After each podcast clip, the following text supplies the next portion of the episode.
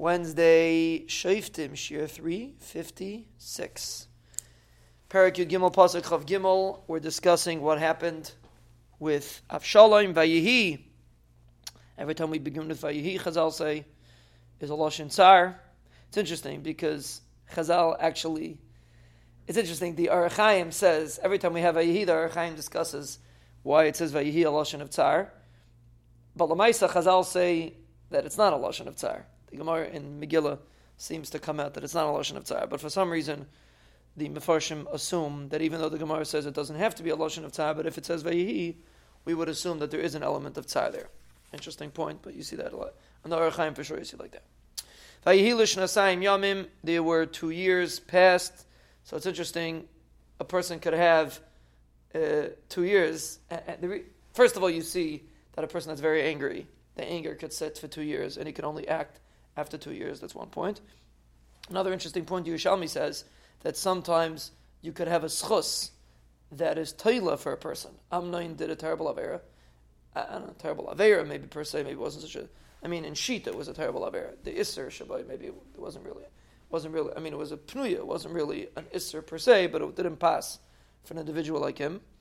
And Chazal say he was Isaac and Torah those two years. David Melech's son wasn't some uh, low life So during those two years, he was Isaac and Torah, and therefore he was able to be Taila.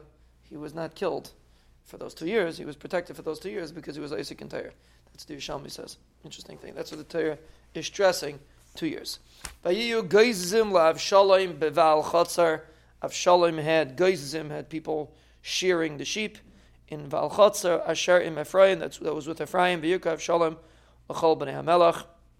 Avshalom called all the Bnei HaMelech. Ephraim was the, we'll see later, was the was the Malch was the other quote unquote Malchus. Now everyone was under the jurisdiction of David, but Ephraim was a very aristocratic part of Klal Yisrael. But right now they were under the jurisdiction of David, but was like considered like a different area than Yehuda, where the main Malchus was.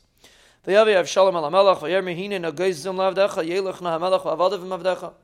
Avshalom said he's making he has a he has they were making a party, a kar satayv, for their banishlam because they were gazes their sheep.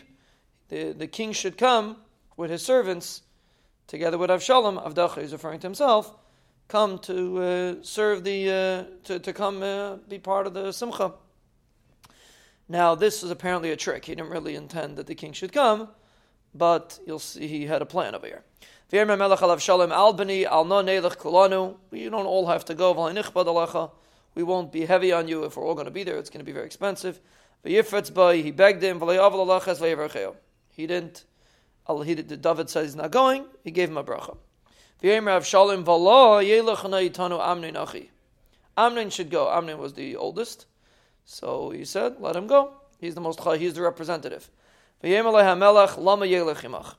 said, "Why should he go with you? What's the point? What's what's the? It's also going to be uh, difficult for you." So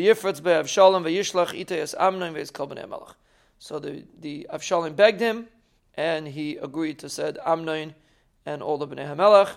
So basically, this was the plot that uh, Avshalom arranged that Amnon should be there with the Bnei Hamelach by the Suda for the Geizim.